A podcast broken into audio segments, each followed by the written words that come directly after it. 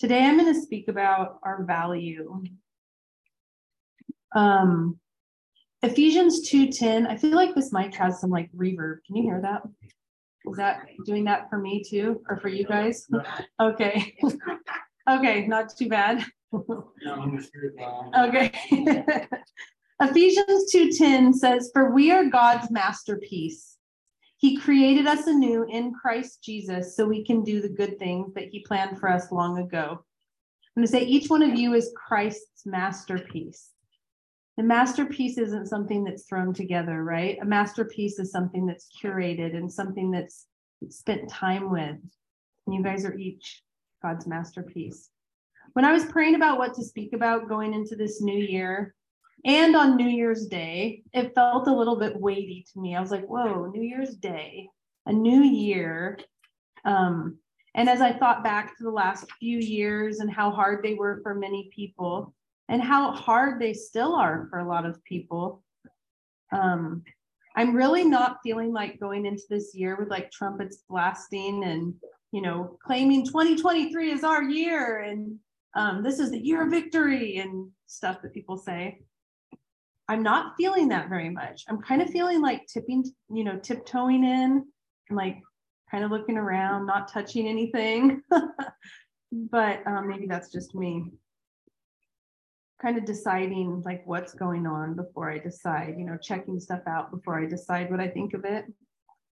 And I thought about how when I was praying about what to share. I thought about how people set like New Year's resolutions a lot of times this time of year. They set goals for what they want to achieve or who they want to become. Um, and sometimes we achieve those goals and sometimes we don't.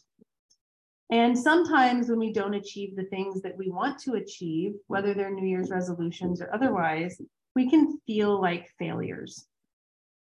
Things happen to us also that don't have anything to do with what we have done or maybe we were born into a struggling family. Maybe someone hurt us, we were injured, or um, maybe people said stuff about us or to us that damaged us to our core. Maybe sometimes uh, we've taken on the identity of those words that people have said and that we've believed that we're worthless. Or maybe we've made choices based on those things. Maybe we've made choices based on who we see ourselves as, and those choices have led us farther and farther down a path of destruction.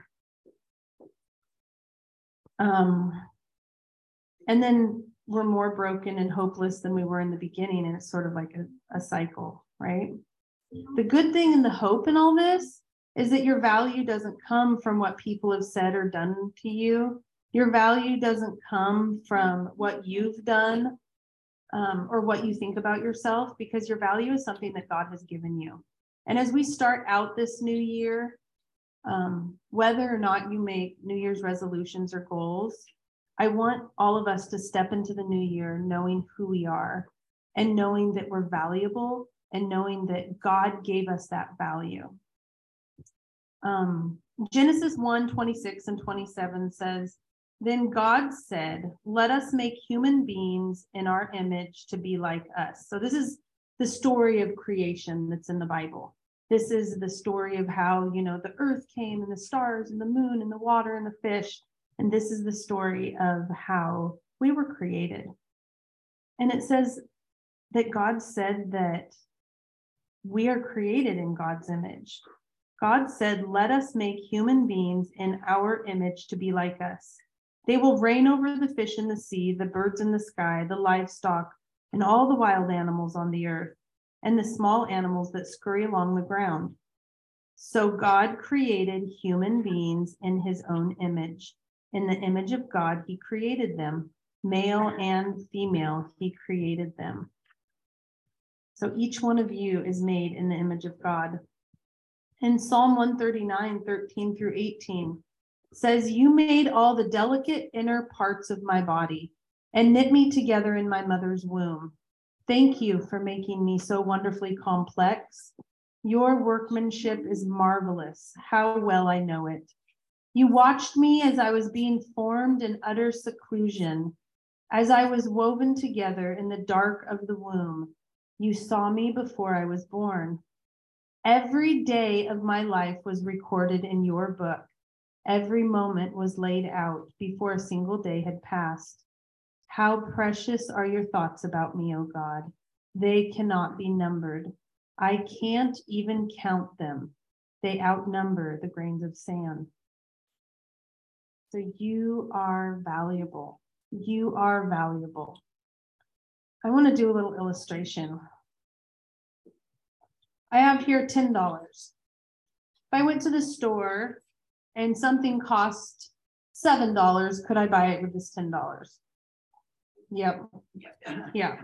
If something was 996 after tax, could I pay with this? 996. I would get some change back, right?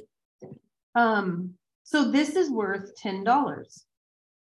What if I wad it up? And wad it as hard as I can, okay? It's got to be worth less now, right? Isn't this worth less now, Mikey? Look at it though. It's not like a clean, crisp $10 bill. Look at that. Whoa, what if I, what if I stomp on it? You know, I really stomp it into the ground. Now it's been stomped and wadded. So is it, maybe it's worth like seven bucks now? You think? So we're seven dollars? What if I, uh, you know, some people roll let's see if I can do this the PG way. Some people roll these up and do stuff with them that aren't very good for our bodies. Um, what if that happened? What if it was rolled up and some some somebody did something with it? Would that still make it worth ten dollars?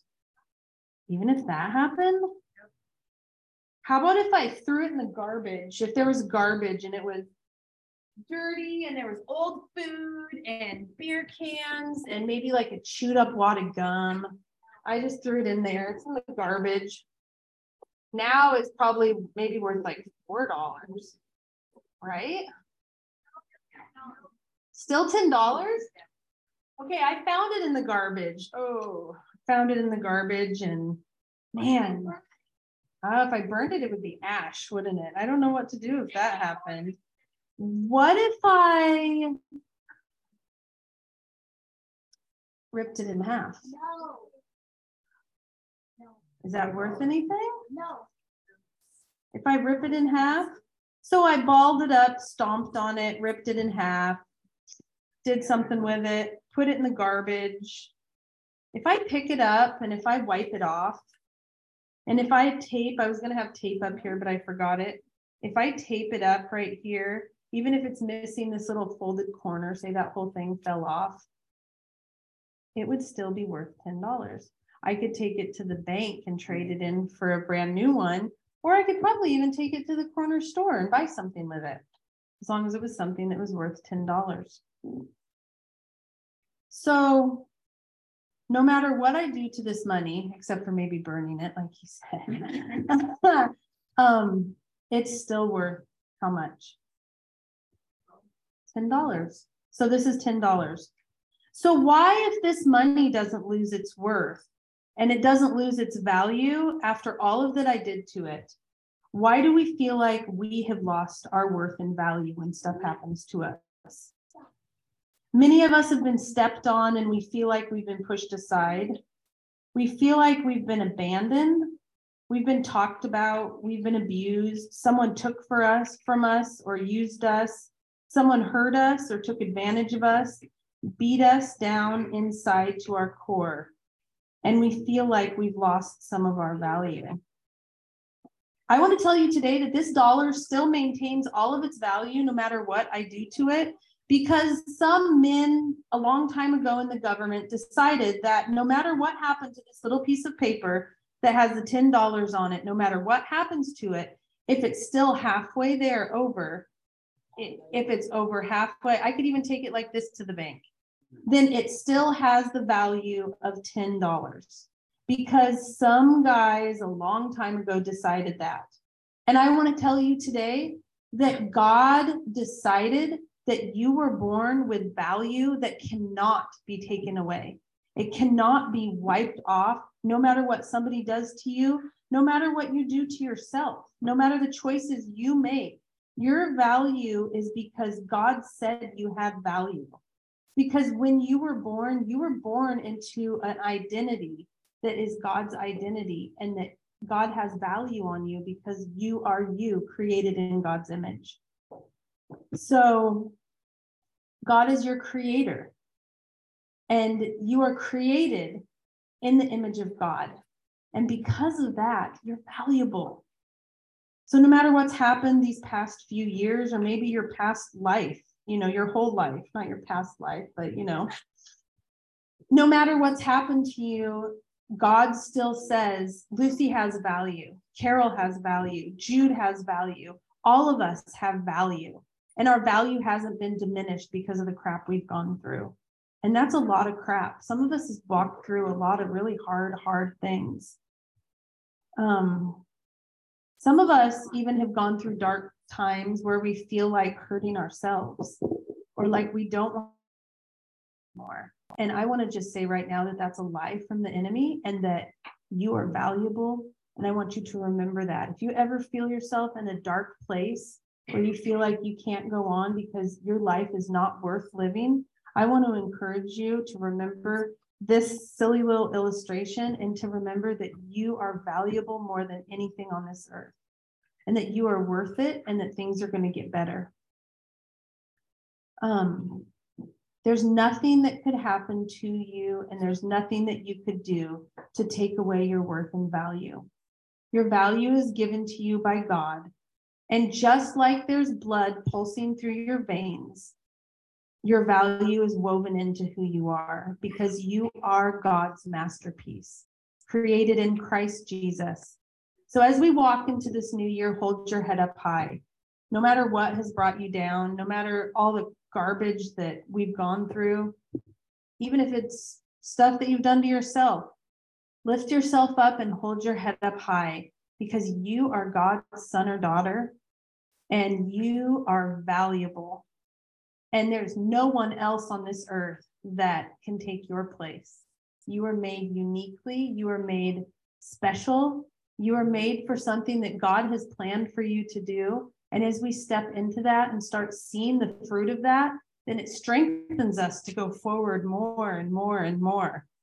So, um, whether or not you make New, Year's resolutions or whether or not you um, make goals and maybe you're going to achieve those goals and maybe you're not. And that doesn't matter because you're valuable. And i just want to really encourage you with that. And um, one time jesus was talking to his friends and they were freaking out about some stuff. They were worried. There was a lot to worry about then. What did you say jason like always. Yeah. Yeah, yeah, that's a really good point, Jason. That Jesus's people, um, well, I guess they didn't have the full picture, so we got to give them a little bit of like wiggle room. But the people who walked with Jesus, they were freaking out a lot, and they had Jesus in front of them, like feeding the five thousand and healing people. But um, Jesus told them in Matthew 6, 25 through 34. He says, Therefore I tell you, do not be anxious about your life, what you will eat or what you will drink, nor about your body, what you will put on it. Is not life more than food and the body more than clothing? Look at the birds of the air. They neither sow nor reap, nor gather in barns, and yet your heavenly Father feeds them. Are you not of more value than they? I'm going to repeat that verse. Are you not of more value than they? And which of you, by being anxious, can add a single hour to his span of life? And why are you anxious about clothing? Consider the lilies of the field, how they grow. They neither toil nor spin.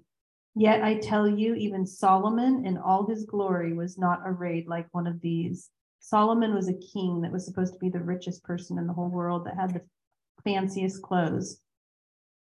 Um, but if God so clothes clothes the grass of the field, which today is alive and tomorrow is thrown into the oven, will he not much more clothe you, O little faith? And then he just, you know, Jesus goes on and on telling people not to worry because they're of more value. So we can think about that, that, okay, when we start to worry and we start to get down, you know, going into whatever we're going into, maybe nothing's changing for you this year. There's a lot of things changing for our family. Um, but maybe you guys are like bright as rain, and I hope you are. But um, remember that Jesus says, Are you not of more value than they? So God will provide. And also, um, when we're going through life, sometimes it can be easy to look at, let's see, I mixed up my notes, to look at what's in front of us instead of remembering the truth, right? There's what's in front of us, which is true, but then there's the truth of God, which is truth. And that always supersedes what we see in front of us. Because sometimes God's working stuff out in the background and in the details that we have no idea about. And then looking back, you know, we can say, whoa, I guess that was what we were supposed to do. Or, darn, I missed it there, but good thing I'm still valuable to God, even though I missed it. that does happen too at least for me. Maybe you guys never miss it. so, in closing, I'm going to not talk a lot today. I want to read the whole chapter of Psalm 139 to you. And you guys can just kind of soak in it. And I'm going to read it out of the New Living Translation, which is a little bit like more in our plain language. Um, so if you read it out of the Bible that's on your chair, it might read a little bit different, but the idea of it will still be the same.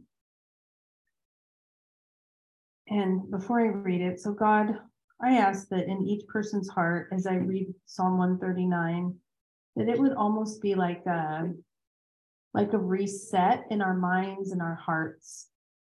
That we would be able to soak in your words here.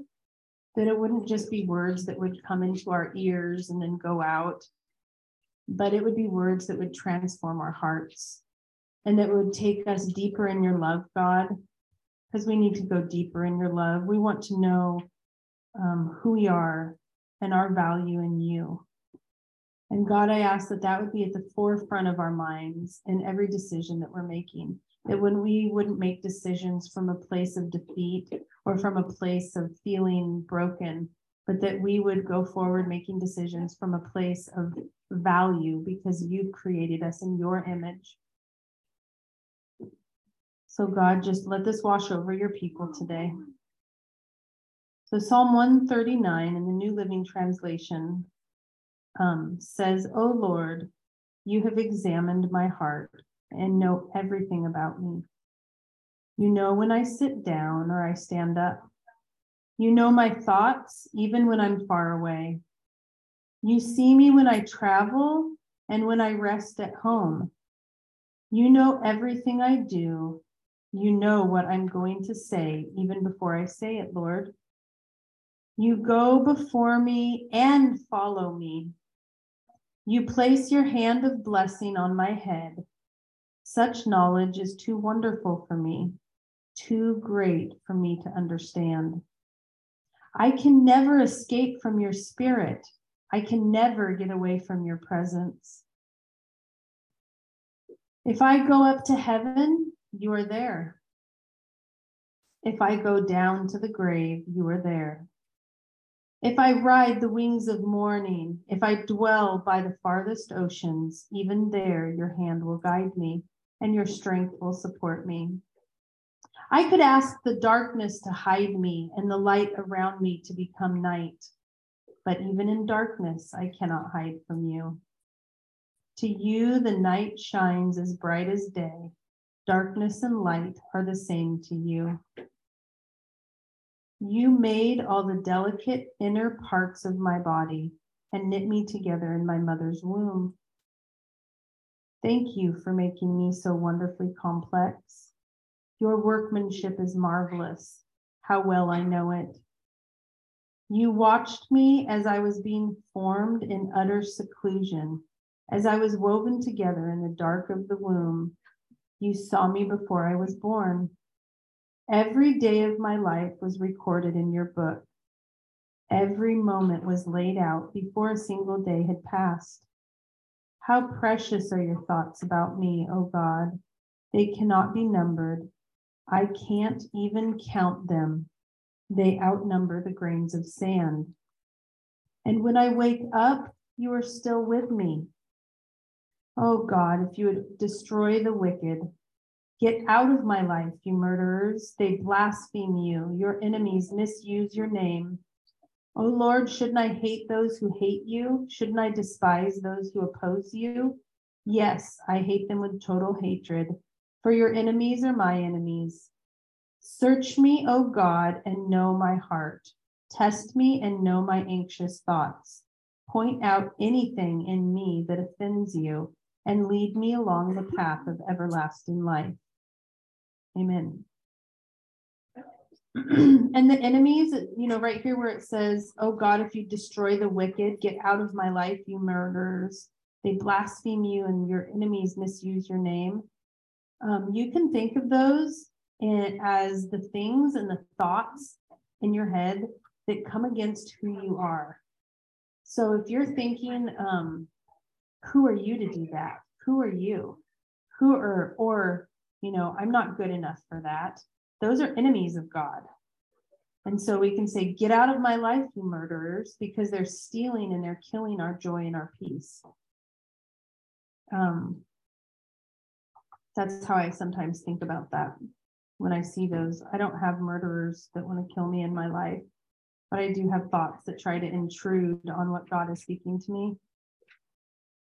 So I just want to encourage you. You're God's masterpiece. You're created anew in Christ Jesus so that you can do the things that God planned for you to do before you were even born.